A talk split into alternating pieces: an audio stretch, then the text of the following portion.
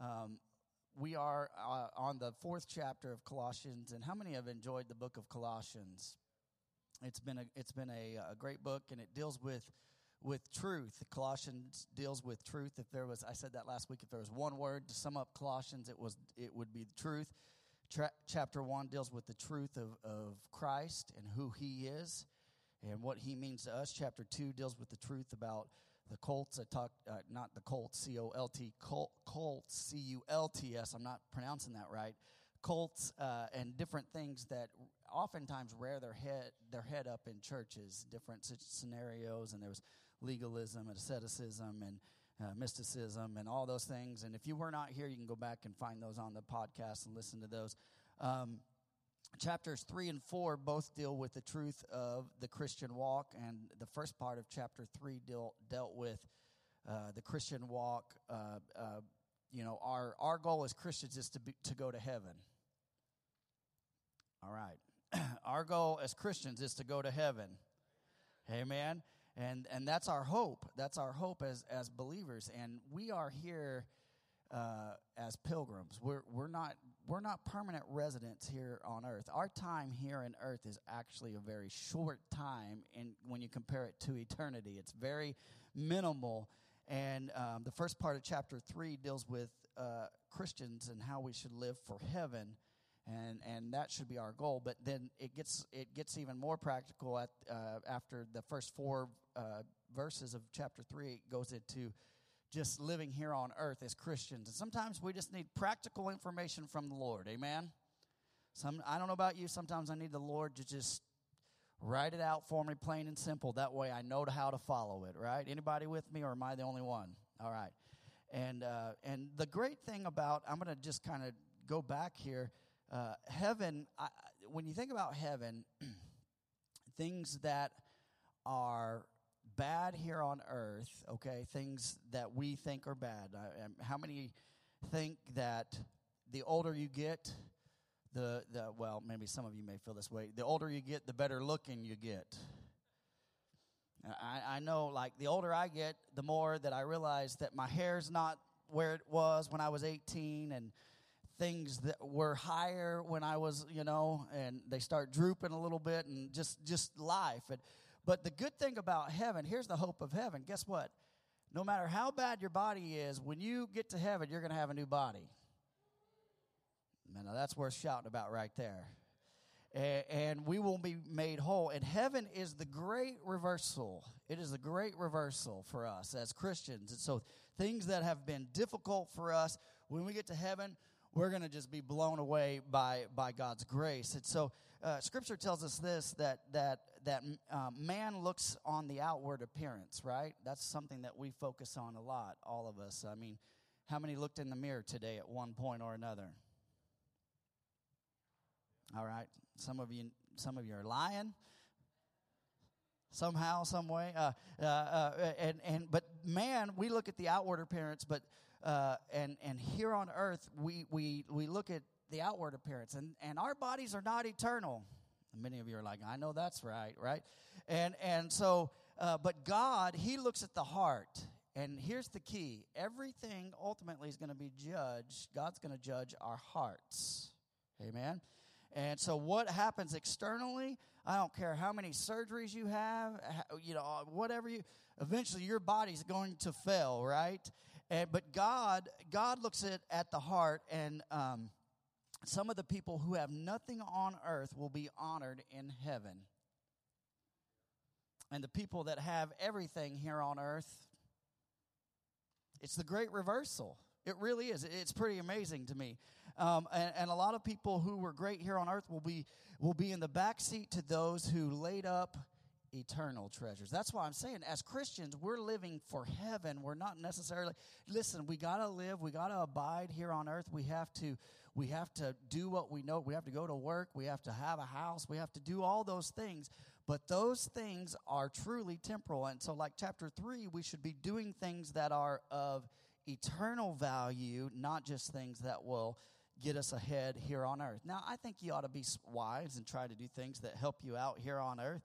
You know, if you could sell a car and make some money, do it. But that's not an eternal thing. That is a temporal thing. And, and eventually, you know, that money's going to be gone. You're going to spend it on something. And so, and so Paul opens this chapter with advice. And we talked about husbands and wives. And then we talked about uh, fathers and sons. And we talked about uh, servants or employees last week. So Paul comes in and he opens, uh, and he, he, opens this uh, chapter with advice for those in authority. I, I love how Paul just kind of covers the whole gamut. He always does. So, and and if you need a, a subheading for this, you could write this: "The truth about Christian living here on earth." And chapter four, verse one says this: "Masters, treat your bond servants justly and, and fairly, knowing that you also have a master in heaven." And so masters, or it, you know, in this time there were there were people who who were uh, masters and had bond servants. A way that we could say this is, you could say, "My boss." How many have a boss?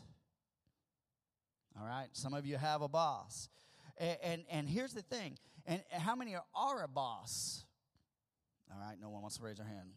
My wife raised her hand back there. Uh, how many are a boss? Uh, but here's the thing the, the scripture here tells us if you are a boss or you have people that work underneath you, that you should be acting justly, lovingly, and equitably. That you should be doing everything in your position of power, of prominence, uh, uh, to do the right thing. Because here's the deal you will stand before a master, an eternal master, who's going to hold you accountable. Now that's a pretty steep word for those who are bosses, right? That's pretty. That's a pretty potent word. Uh, now here's the thing. On the flip side to that, those who are not masters or bosses, uh, but but employees, when things are done equitably and justly, sometimes it, it causes a, a stir or consternation, right? How many have totally loved every decision that your boss ever made? I didn't think anyone would raise their hand, right? How many have, have thought, why did they promote that person? Or why did that person get that raise? And why didn't I? Anybody ever? You don't have to raise your hand, okay? I want. But how many have ever thought that in your mind? And and and and you know why did it happen? That why didn't I get that bonus? I did all the work, and they just showed up and they they got promoted and uh, uh, they don't have my experience or my education. You know they have a fifth grade education. I have a junior high education whatever the case. And i'm more qualified and the boss is giving them favor. Anybody ever felt like that before?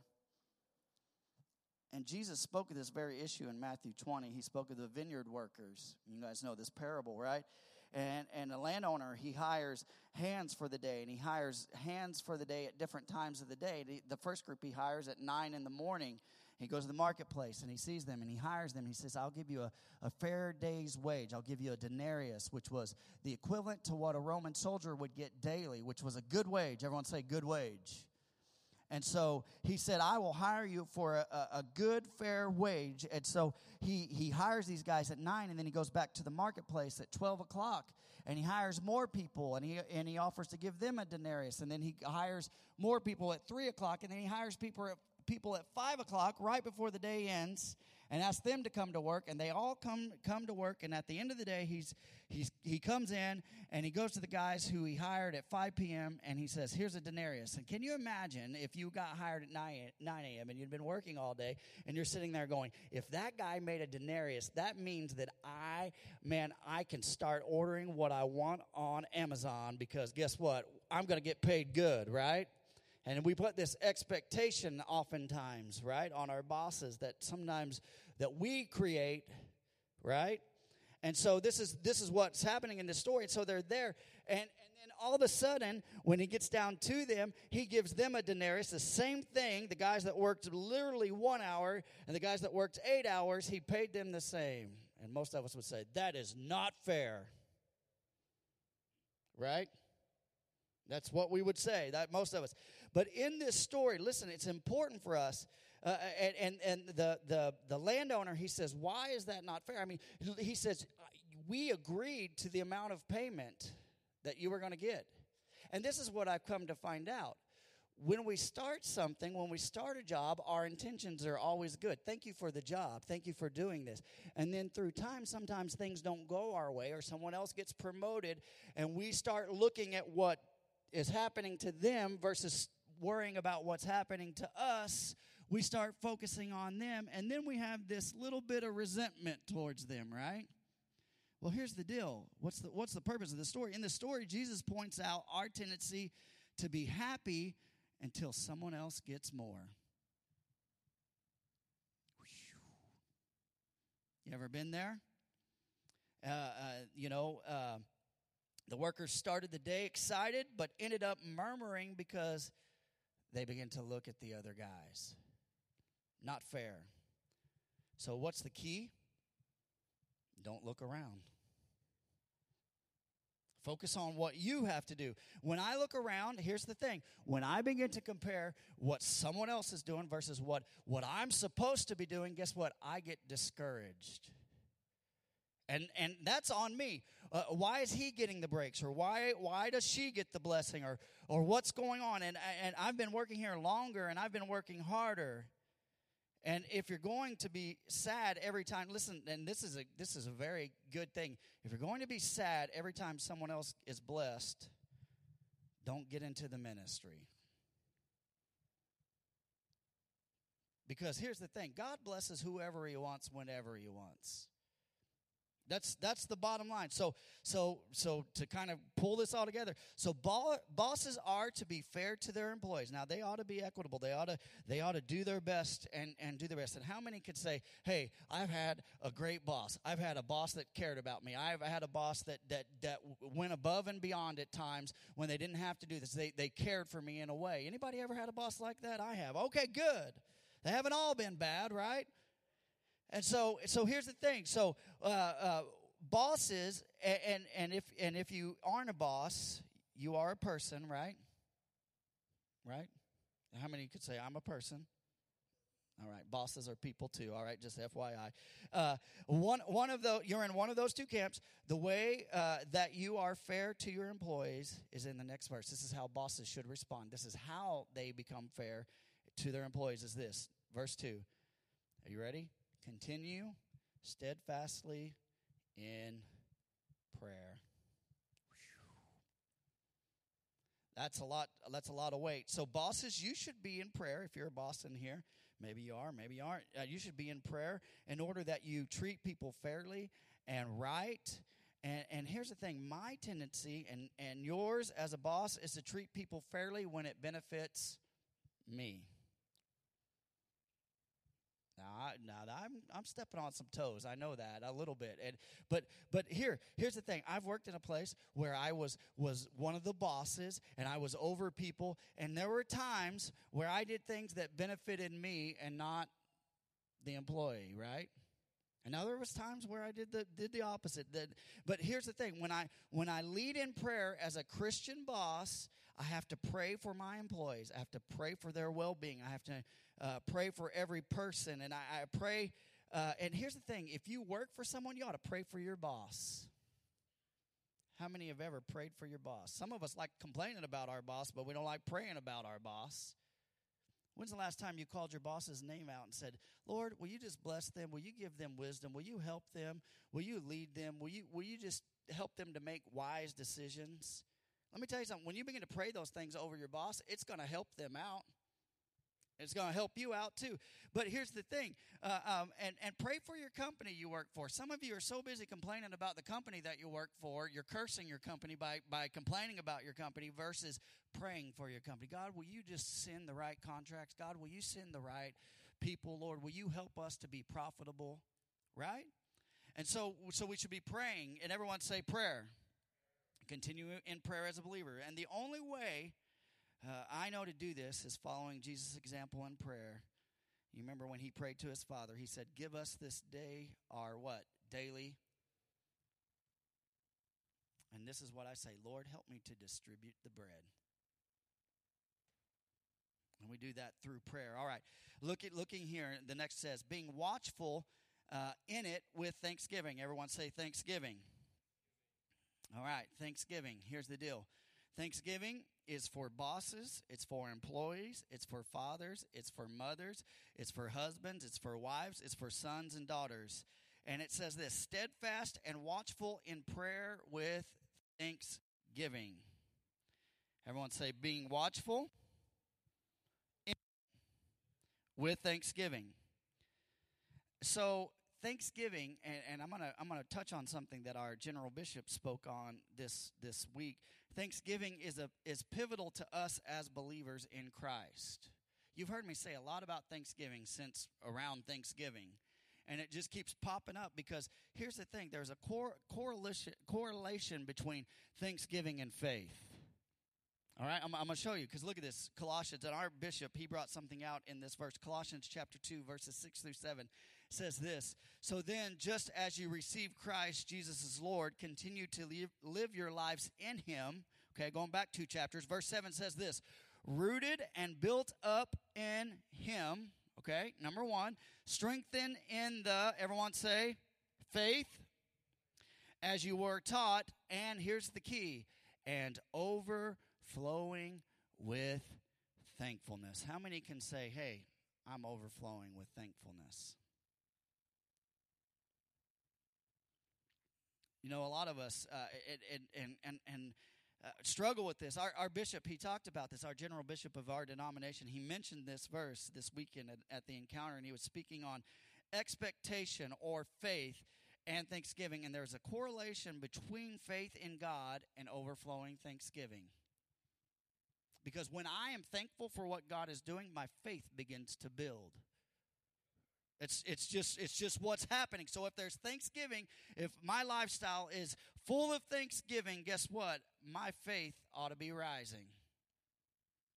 So wake up in the morning and, and, and thank the Lord for a new day. Thank Him for His mercy on you. Thank Him that you are alive. Oh, but I don't like getting up in the morning. I don't like the way I feel. You ought to thank God that you got the breath to get up and feel pain. Amen. John Wooden, the great UCLA basketball coach, said this If we magnified, listen, you ought to write this down. This is powerful. If we magnified blessings as much as we magnify disappointments, we would all be much happier. Sometimes we just focus on the negatives and not the good that God is doing. We and and here's the thing. I mean, as as a as a pastor and as a person, this is me personally. I struggle with grumpy believers. You love Jesus? I sure do. Really, I could just feel the the love of Christ coming off of your face right there, right? And they're grumpy. And, and, and, and don't you realize how good God has been to you? And if God has been good to you, you can't help but let the, the blessings of God, when you think about that, it'll turn your day around. It may your life may not be perfect. Guess what? Here's the thing. If you're a Christian, you ought not be grumpy because you're going to heaven. You ought not be grumpy because you have the word of God. I, I love that video that w- that went around a few years ago where the people in China were getting Bibles and, and, and they were unboxing them in the underground church there. And these people were crying and kissing the Word of God. But here in America, we have Bibles all over the place. Something that we take for granted. And but these people were, were grateful and they're thankful. We have the Word of God. So and the Spirit of God dwells within us. Oh, some of you need to turn, tell your countenance, hey, turn around. Turn that frown upside down, right? My parents, they did kids ministry for a long time, and one of the songs they used to sing was, and they had this this song, and it was Jesus takes a frown and turns it upside down. And I think that's a principle that all of us need to learn. Because Jesus turns our bad life into a good life, and our hope is eternal, right?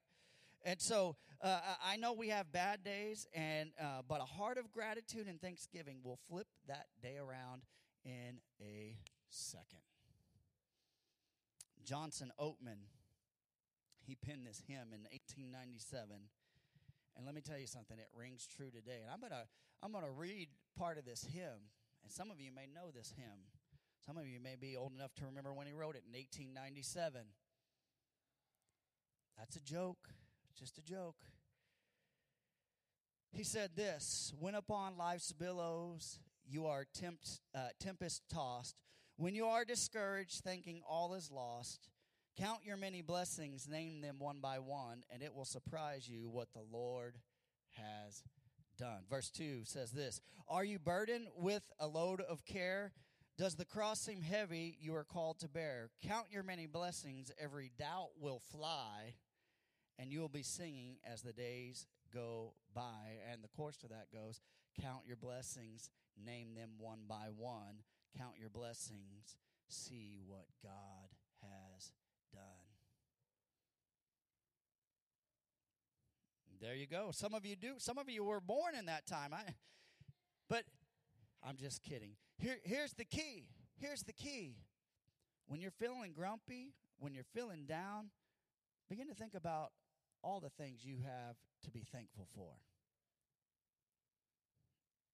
two things that change that, that will change you is prayer and thanksgiving.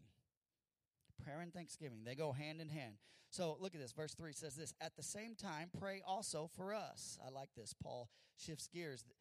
And that God may open to us a door for the word to declare the mystery of Christ, on account of which I am in prison. Verse 4 that I may take that I may make it clear which is how I ought to speak. I, I love this. This is very easy to read over and miss something very intriguing about the scripture. And the context here is Paul is in a Roman prison writing this letter. That's where he's at. He, he's writing this to the Colossians. He's encouraging them, and this is how he this is how he responds to them. He asks the Colossians to pray not for him in his specific situation, but but for him, not for him to get out of prison even. I don't know. If I was Paul, I'd be like, hey, you guys start shaking, get on your knees and start praying that God will get me out of this prison, right? But that's not what Paul asks. He says he prays a prayer that that he asked them to pray this that that they begin to pray for one another that that God would open an opportunity for Paul to preach the word. Not worried about my situation here because I just ask you that God would open the opportunity for me to tell someone about Jesus. That God would open the door for the word. I'm in prison because I've declared the mystery of Christ. But all, uh, let me make this clear. All I want to do is spread the gospel. So pray that God would open a door for me to tell someone about Jesus. I don't know about you. I think that is awesome. And I want that tenacity in my life instead of focusing on my need. God, get me out of this. Just say, God, will you give me a moment to tell someone about Jesus today? It's amazing. What a way to pray. And I, would ask, uh, uh, if it had been me, I'd have been like uh, Paul. I'd have said, "Hey, Lord, make an earthquake, make an earthquake, shake this prison, so I could get out, that I would be set free, uh, you know, or send a pack of wolves in here to devour all the prison guards, you know, something amazing, right? That's what I would be praying. But no, Paul instead he asked that God would open the door to minister. I don't know about you, but I, that gets that gets my juices flowing right there. And, and, what a way to pray! And we usually pray, pray, God, get me out of here, or fix this. Uh, and when they don't work out, we quit praying instead of learning what prayer really is. And I, I want to share this with you. If you have, if you're a note taker, write this down. I like this. Prayer is not to get God to see things our way, but rather to get us to see things His way. I'll say it again. Prayer is not to get God to see things our way, but rather to get us to see things His way. And that's what Paul's doing here. He's, he, he's not worried about his condition at that moment. He's, he's just like, just pray that God would open a door that we could spread the gospel somehow, some way. You know how we, our world would be flipped upside down if our church alone prayed that way. It would. Our community would, would, would, man, the, the, revival would break. God, just open a door of opportunity. Lord, I'm going through this problem, but right now, Lord, just give me an opportunity to speak of your goodness to somebody today, somehow, some way. James chapter 4, verse 3 says, And even when you ask, you don't get it because your motives are all wrong. You want only what will give you pleasure. So sometimes we pray this God, get me out of this situation, right? get me out of this this thing. It's it's it hurts. It's a heavy burden. God help me. And I believe God wants to to help you, but oftentimes what we should be praying is, God, what are you trying to teach me in this, Lord? And how can I be a light for you in this dark and dying world through this? This is interesting. The Associated Press it reported uh, on a story in 19 in 1994 in Conway, Arkansas about the power of prayer.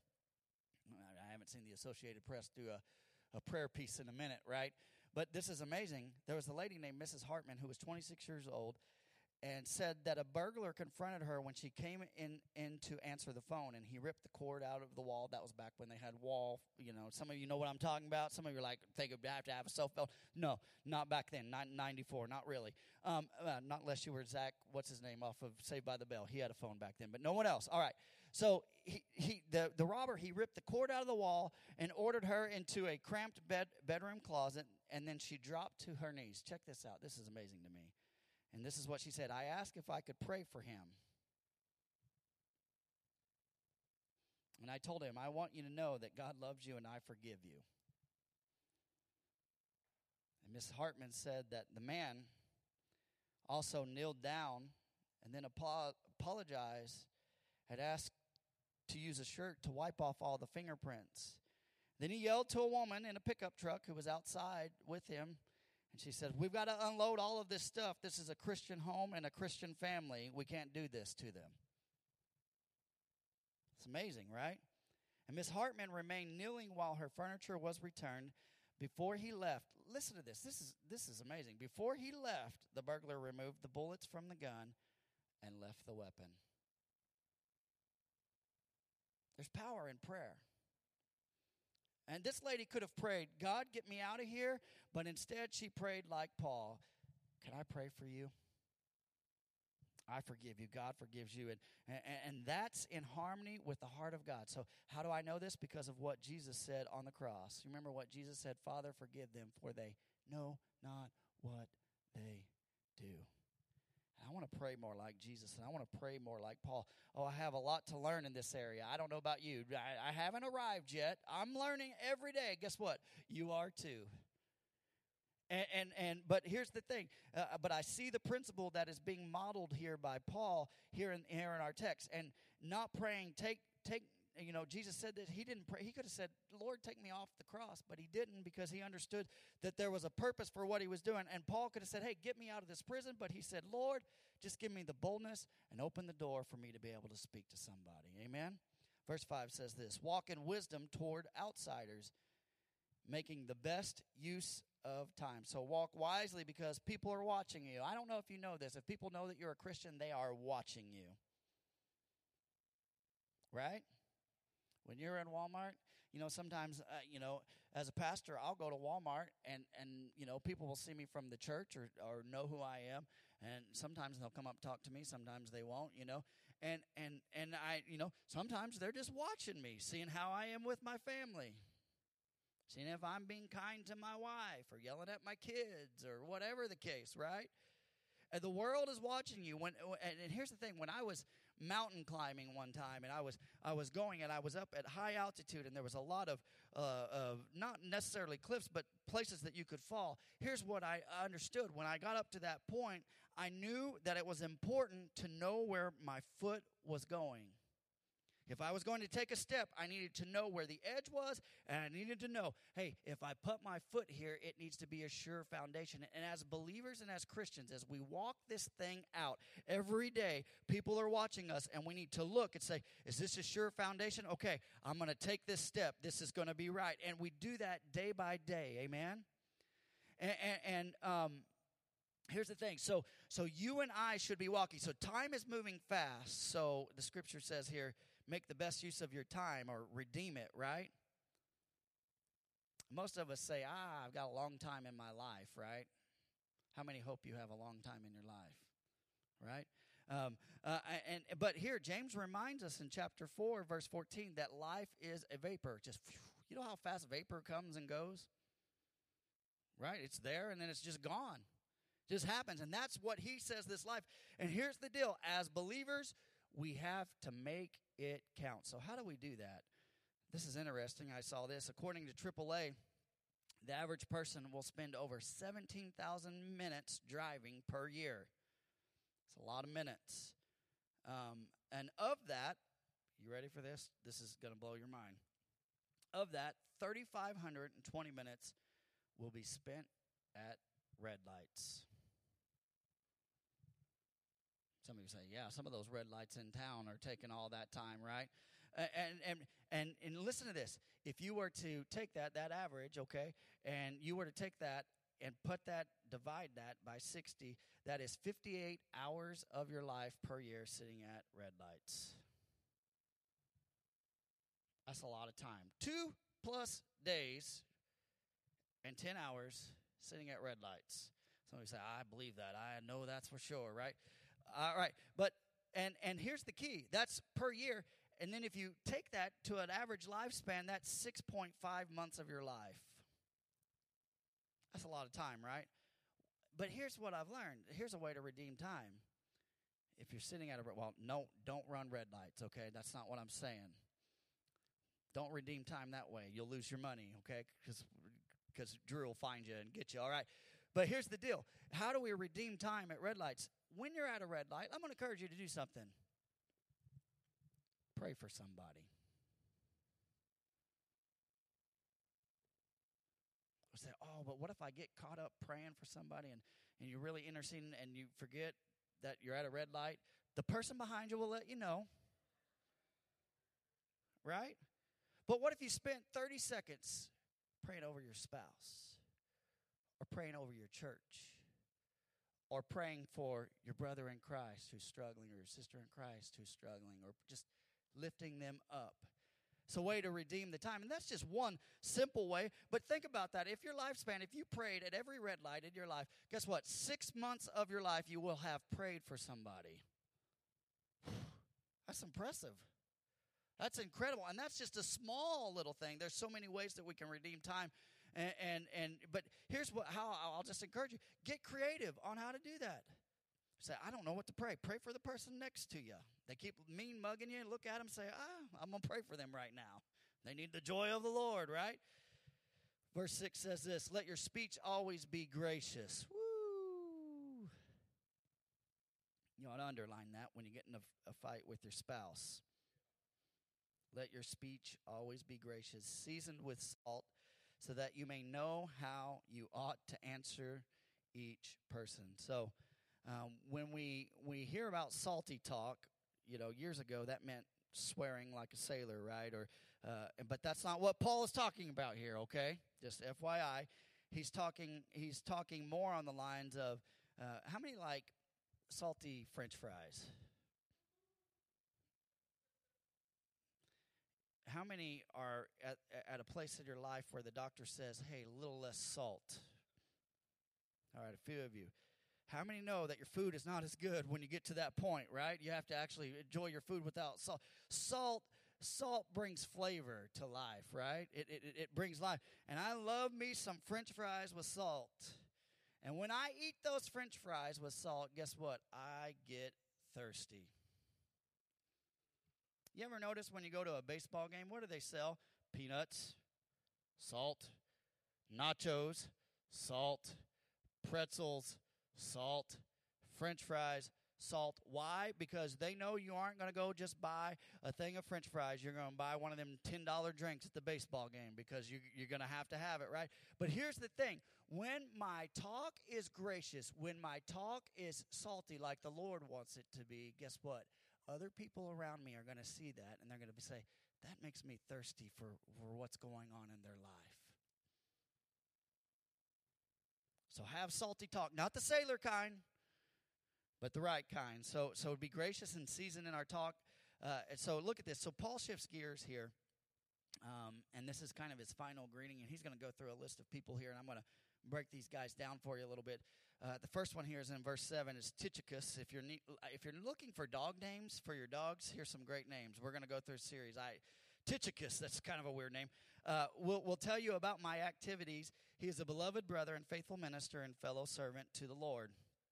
Um, uh, was most likely he was a close friend. Tychicus was mostly a close friend to Paul, uh, who came from Asia and served with Paul on his third missionary journey. And, uh, and Paul, not Spall, but Paul speaks of his good qualities. How many know that you ought to have friends that speak about your good qualities? I like that. Ooh, lesson learned. Another lesson we can learn from Paul. Hey, speak about the good qualities of your friends. Don't worry. We all have short, short fallings and things that we fell at, but talk about the good things about somebody. I like this. So you should have friends that that that that tell of your good qualities. Verse eight: I have sent him to you for this is uh, very purpose that you may know how we are and that we he may encourage your heart. So probably delivering uh, this letter to the Colossians and, and answered questions on Paul's condition in prison to the Colossians. They probably had questions. They couldn't just FaceTime. They couldn't just pull up their phone and ask help. They couldn't call the jail there and talk to them. That just wasn't a possibility. And so here he is. He is a messenger. And so Paul was not just, I like this, uh, Paul was not just a soul winner, but a friend maker. This is amazing. As you read the letters that Paul wrote, you'll find over a hundred people to who, whom he sends greetings. Paul had a lot of friends. I love that. Proverbs 18:24 says, "There are friends who destroy each other, but a real friend sticks closer than a brother. So Paul must have been a good friend because he had a lot of people that stuck by him, that loved on him. And let me tell you something if you want to have good friends, be a good friend. I don't have any friends. Be a better friend. All right? Verse 9 says this And with him, Onesimus, ooh, I like Onesimus, our faithful and beloved brother, who is one of you. He was from Colossae, okay? And they will tell you of everything that has taken place here. So, um, a while back, we studied the book of Philemon, and we learned of Onesimus. He was a runaway slave from Colossae, and Philemon was from Colossae as well, and he was wealthy, and he owned Onesimus. He was he was a a master, and Onesimus was was a slave or a bondservant. And Onesimus he runs away from Philemon, and he's hiding in Rome, and probably runs across Paul in prison somehow, some way. And you know, Paul, when he's in prison, he's going to redeem the time and he's going to witness to somebody. And guess what? Onesimus comes and repents and gets saved. And so the whole book of Philemon is Paul writing this beautiful letter uh, to Philemon, pleading to Philemon to handle Onesimus with grace. Because in all reality, uh, Philemon could have, once Onesimus came back to him, could have had him put to death, could have done a lot of things. But Paul just says, hey, he is useful. He loves the Lord. Give him grace. And Onesimus has, has turned out to be a faithful friend, is what he says, and a minister. So he's, he's, he's giving him accolades here, okay? He once was a slave, and, and so he's going back. So look at this, verse 10. Another one uh, uh, uh, Aristar- Aristarchus. Okay, I'm, not, I'm I'm trying to remember. I I looked at the enunciation of this name, and for whatever reason, it is escaping me at this moment. My fellow prisoner greets you, and Mark, the cousin of Barnabas, concerning whom you have received instruction.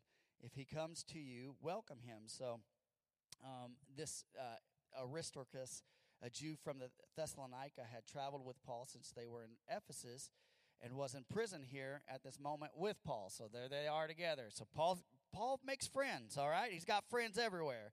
Uh, you remember in Acts 13 when Paul and Barnabas were on their second mission, they were getting ready to start their second missionary journey. And Barnabas says, Hey, uh, I'm going to go get John Mark. How many of you remember this story? Okay. And, and what happened, Paul says, Wait a minute. No, no, no on our first missionary journey, we, we tried to take him and, and he failed us and he wanted to go home and and so he's not coming with us. And barnabas whose name means son of comfort everyone say son of comfort. So a guy that he says yes he is. And paul says no way. There's work to do and we don't have time and he doesn't have what it takes. Look at this. This is amazing to me. This is amazing to me. Barnabas says hey i'll take him with me. And fine says uh, paul says fine i'll take silas with me. They go two different ways and they they the gospel is, is, is spread. Uh, we'll go our separate ways. Acts chapter 15, if you need a reference there. Years later, okay, this is years later, we see that Barnabas' work with John Mark, this guy that Paul didn't want to give credit for, was very successful here. And guess what? Paul salutes him. How many have ever made a bad judgment about somebody? You cut them short. You didn't give them enough enough of a chance here And so this is Paul. So you ever felt, and, and, and maybe you feel like John Mark. Have you ever felt like you just, you missed it where you, you had this great opportunity and you just blew it? John Mark, he went out, he was young, he just got a little homesick, he wanted to go home. Didn't really count the cost of what it was going to be and uh, anybody ever ever have those moments where you, you, you, you had instant regret? He was ready to go home, and and anybody ever felt like John Mark where you just dropped the ball? Um, I'll, I'll, give you I'll give you an example here. Here's a great, great example. Uh, this man that I'm talking about, not not John Mark, but this guy I'm going to be talking about, he had less than three years of formal education, failed in business in 31. He was defeated for the state legislator in 32 and failed again in business in, in 34. Finally, making the state legislator in 35, he ran for Speaker of the House and lost in a landslide. He was again defeated for the elector, which was a lesser position in 40 and Congress, uh, and and ran for Congress from 43. Elected in 46, he was tossed out of the office for two years later, and defeated in re-election attempt in 48. Whew. This guy had a lot going on, right? So, failing in business, once again, he ran for Senate but he was defeated in 55. He ran for vice president in 56 and was crushed and defeated for Senate again in 58. And then in 60, in 1860, Abraham was elected president of the United States. You ever felt like you dropped the ball? And, and really, uh, you think about Lincoln, you think about a, a, a president, probably the, one of the greatest president, if not the greatest president uh, in, in American history, who, who was a president at a very tough time pulling a very divided nation together. But look at this. I can't help but think all the setbacks that Abraham Lincoln had brought him wisdom, brought him wit and understanding, and how to deal with failures and defeats that only prepped him for his time as president at a very crucial time. So here's the thing don't be, dis- don't be in despair. John Mark, he blew it badly, but in the end, he came through ultimately. He would, uh, many of you, you hear John Mark, you, you don't really think about it, but he would be the one who would write the second book of the Gospels, known as Mark. And had setbacks, he had failures, but here's the thing God was not done with him yet. Look at this, verse 11. So I like how Paul, he, he admonishes him here.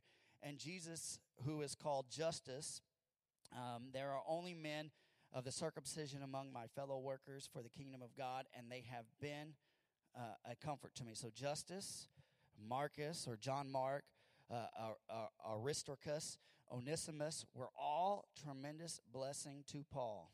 And I don't know about you, when I was thinking about this and I was reading over this, I am grateful for all of my friends and all of the pastors and all of the people that I know that have been an asset to me in my life and into my ministry. I can't help but go, man, thank you, God, for placing this person in my life at that time. I needed them. So look at this. Verse 12 says this Epaphras, who is uh, one of you, he's a, a Colossian, a servant of, of Christ Jesus, he's actually the pastor, greets you, always struggling on your behalf in his prayers. I, I love that that you may stand mature and fully assured in all the will of God. Verse 13 For I bear him witness that he has worked hard for you and those in Laodicea and Hierapolis, which Laodicea was uh, approximately about nine miles away from them. Epaphras labored fervently in prayer, is what he said. Their pastor prayed for them. And the ideal here is, is is praying for them, but but it, it's like giving birth, going through birth pains. You know, sometimes when we pray, we want to quit because it hurts to pray sometimes. But here's the thing: when Tristan was pregnant with our kids, it didn't matter if she didn't want to go through labor or not. She was going to go through labor one way or the other, right? Because that's the way it's designed. And and just because it hurt her in that moment doesn't mean it's going to stop. And here's the thing in prayer, we have to sometimes when it hurts and we're praying and we, we have this burden, we don't know what to do, we just got to grit our teeth and keep praying and keep praying until God births something. Amen? And I love this, this, this visual about Epaphras here. He, he labored in prayer until there was a breakthrough. That's amazing to me a birth or of renewal or revival in the hearts of the Colossians and those whom he prayed. Look at this, verse 14. Luke, the beloved physician, greets you. Um, this is Luke, the writer of the Gospel of Luke, and most likely uh, the writer of Acts because he accompanied Paul on many of his missionary journeys. So this is he's a physician by trade, and it's amazing to me that Paul, the guy who laid hands on people and prayed in faith and healed people, brought a physician with him. I think this is a, a, good lesson here. You know, there are people who say, oh, if you go to the doctor, you lack faith. Let me tell you something you lack wisdom. Okay? Paul took a physician with him on, on, on his trips. So, uh, you know, some people would say, and there are so many, I, you know, and I, I don't want to call out any names or anything like that, but there are so many people who are word of faith people who say, "Oh, just just you know, name it and claim it and this and that." And and sometimes you just need to see a doctor. Amen. God gives you wisdom, he gave them wisdom. They went to school a long time. You know what? God can use physicians. Do you know that most physicians, in, in this period of time, a lot of physicians were actually ministers? It's pretty interesting. So, so Paul, he calls him the beloved physician uh, not the beloved faith healer, but Paul saw he and he saw very many powerful miracles, and he and he welcomed Luke on his missionaries. You know, uh, we take missions trips, and and there are missions trips. Matter of fact, less less than them just did a, or they're doing a mission. No, they just did one back in the fall, and they had doctors and nurses come down to the orphanage to take care of needs and situations. It's important, okay? It's important. So here's the next bit of this. He says, and does Demas. Uh, and here's this is interesting. Demas is an interesting character.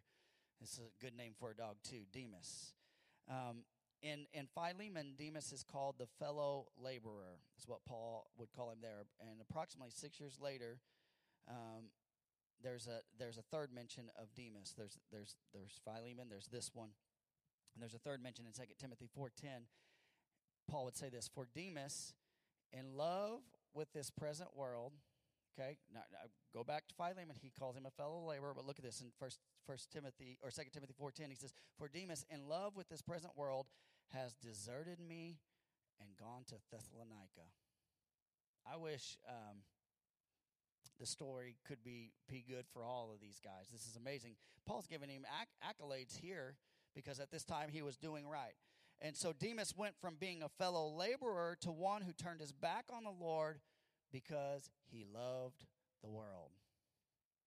Can I tell you something? I, as a pastor, I have a lot of friends across the nation. I have friends that are pastors, and I've watched people who have loved God turn their back on God and begin to love the world. It, it just, it sometimes it happens. The Christian life and here's the thing, and this the, Christian life is kind of like a like a steam locomotive, right? Uh, when when we are first saved, we are on fire. Man, we are throwing wood in the boiler, and we are running down the tracks at 100 miles an hour, right? And we're going, and steam is blowing, and, and, and we're, we're doing all kinds of things. We are we are stoked to be at church. We are happy to be in the Word. We are ready to worship. We love being involved in ministry, and we're going, going, going, going, and we're cruising down the tracks. Then comes a point where you say, Man, I'm cruising pretty good, so I'm just going to lay off just a moment. And that's what happens. And I'll miss church here, or I'll skip uh, reading my word today, or I'll pass on prayer today, or uh, I'm still moving. The train's still moving, so it's okay. I've still got forward momentum. And this is what happens the train will still go down the track, but if we don't maintain, stoke the fire, we will begin moving slower and slower and slower. And finally, we stop dead in our tracks. And here's the thing this is what I've learned. You may be able to go weeks without stoking the fire. You may be able to go months. Sometimes you may even you may you may be even able to go years without momentum. But let me tell you something. Eventually you will stop. And this is what we see in Demas. So, but if you don't continue to feed the fire, eventually you'll stop altogether. And, and like Demas, you'll say, hey, what happened? How did I end up here? And here's the thing you have to be intentional in your growth in the Lord. Verse 15 says this Give my greetings to the brothers at Laodicea and to Nympha and the church uh, in her house. And so, church in her house. I like that phrase. Listen, mom and dad, you have a church in your house. You know who the congregants are? Your kids, your family, every day. You, you, you are the leaders of your home. You, you have a church in your house. And, I like that. Uh, nothing else is known of Nympha other than uh, she just let them, as she mo- most early church people do, let them meet in her house. Hey, you guys come to my house. Look at this, verse 16. And when this letter has been read among you, have it also read to the church in Lao- uh, of the Laodiceans. And see that you also read the letter from the Laodiceans. So they he, Paul's saying this when you get this letter, the Colossians, once you've read this, take it nine miles up the road. Uh, you're in close proximity. Let them read the letter. I've also sent a letter up there. Um, some say that the letter that he sent to them was First and Second Thessalonians. Some say Ephesians. Some say it's lost. We don't know necessarily what that letter is. We don't have an account. But there was a letter written to the Laodiceans um, that was probably lost somewhere, physically lost, or lost in translation somewhere and we uh, we know we don't know what this letter is exactly. So, verse 17 says this, and to say to um, Archippus, uh, see that you fulfill the ministry that you have received in the Lord. I like this. Do what God has told you. Archippus, what, what has God spoke to you? Do it. Yeah, it's a good word uh, for us, and that's a good word for any of us. What has God spoke to you? Do it. I, I love that. It's, I mean, plain and simple. See that you fulfill the ministry that you have received in the Lord. Uh, uh, uh and it says, it is a good word for us as well uh, to what is God has told us to keep on whatever He has laid upon our hearts. Right? Whether that's corporately or personally or whatever. I mean, in other words, if God speaks it, then do what you need to do. Well, I need to talk to you, Pastor, about it. Well, what did God speak to you? I mean, if it's if it's biblical, well, talk to me. If you don't think it's biblical, then don't do it. But but talk to me if you if you feel like you need to. But if God spoke to you and said, "Hey, I want you to talk to this person in the Walmart line," you don't have to call me. Talk to the person in the Walmart line, okay? Sometimes we overcomplicate it. Verse 18 says this I, Paul, mm, write this, this greeting with my own hand, remember my chains. So, Paul, he normally wouldn't would have a scribe to write these letters, but towards the end of his letter, he would basically take over and he would write the last portion of the letter to, so it would be authenticated and that the letter would be personalized of him, right? That's I think that's that's pretty unique.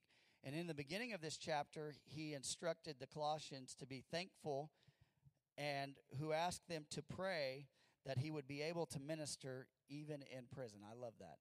Man, if you get don't get anything else out of this last little bit, you ought to you ought to pray. God, don't necessarily, Lord, I, I have this situation, but God, help me to minister the way that you want me to minister. He tells them to remember his bonds and shackles here. He's he, he remember my chains. And the reason he does this, it's not for sympathy. He's not asking for, oh, Paul is chained up. That's not what he's looking for here. But it's a basis of his authority that, that, that Christ has put him there. So here's the last part of this scripture, and it's this. I like this. Grace be with you. Paul opens this epistle with the salutation of grace and now closes it with the benediction of grace. Uh, again, I'll say it again. You've heard me say it. It all starts with grace and it all ends with grace. Every time, every time. And I think sometimes we struggle. I, I'm so glad that, that Pastor Doug spoke on what he spoke. We struggle with grace because we feel like that we have to earn it, but really God's grace is there. It's a reminder that that everything that we do starts with God's grace and ends with God's grace. And the King James version actually says at the end, it says amen. Everyone say amen. And the Greek word for amen is so be it. So In other words, it starts with grace and ends with grace. So grace be with you. So be it. So be it in my life. Will you bow your heads with me? God, I thank you for your grace and mercy, Lord. God, what a powerful and a practical word out of Colossians. God, thank you for the challenge, God, to strengthen our prayer life, to see you in truth, God, to be discerning of, of things that may happen within the church. God, this little book has a lot. God, there's a lot that we can learn in this. But God, I pray, Lord, that, that this book would move us to knowing the truth of who you are, knowing the truth about what you what you expect of us, God. God, knowing the truth about our goal as believers is heaven. And God, and how we're going to have the great reversal one day. Things that seem so important in this world will be non important when we get in heaven. God, and the things that we've done internally here on earth will pay great dividends in heaven. God, I ask, Lord, that you would help us in a practical way. God, in chapter 3 and chapter 4, God, the very practical things that Paul lays out for us as we walk here on earth, God, help us to walk them out. And God, help us to walk in, in strength as, as a church. God, is this this year, God, coming into this year, God, I just feel expectation in my heart. God, in a fresh way. God, will you stir your people? God, will you stir me? God, stir me. God, I and I ask, Lord, that you would stir your church, but God, stir me. Start with me. And God, as I pray, God, help me to pray eh, the right way. Not just empty prayers of, God, get me out of this, but God, how can I be a light to a dark world? God, open opportunities for us as believers to speak life to this dark and dying world. God, when we see people in the grocery store, God, maybe a gentle smile, maybe praying for someone at a stoplight. lifting up someone that's in need. God, challenge us. God, move us to greater heights in you. And God will give you the praise. God will give you the glory. In the mighty name of Jesus, we pray. And everybody said, Amen. Thank you for being here. Thank you for your, your patience tonight.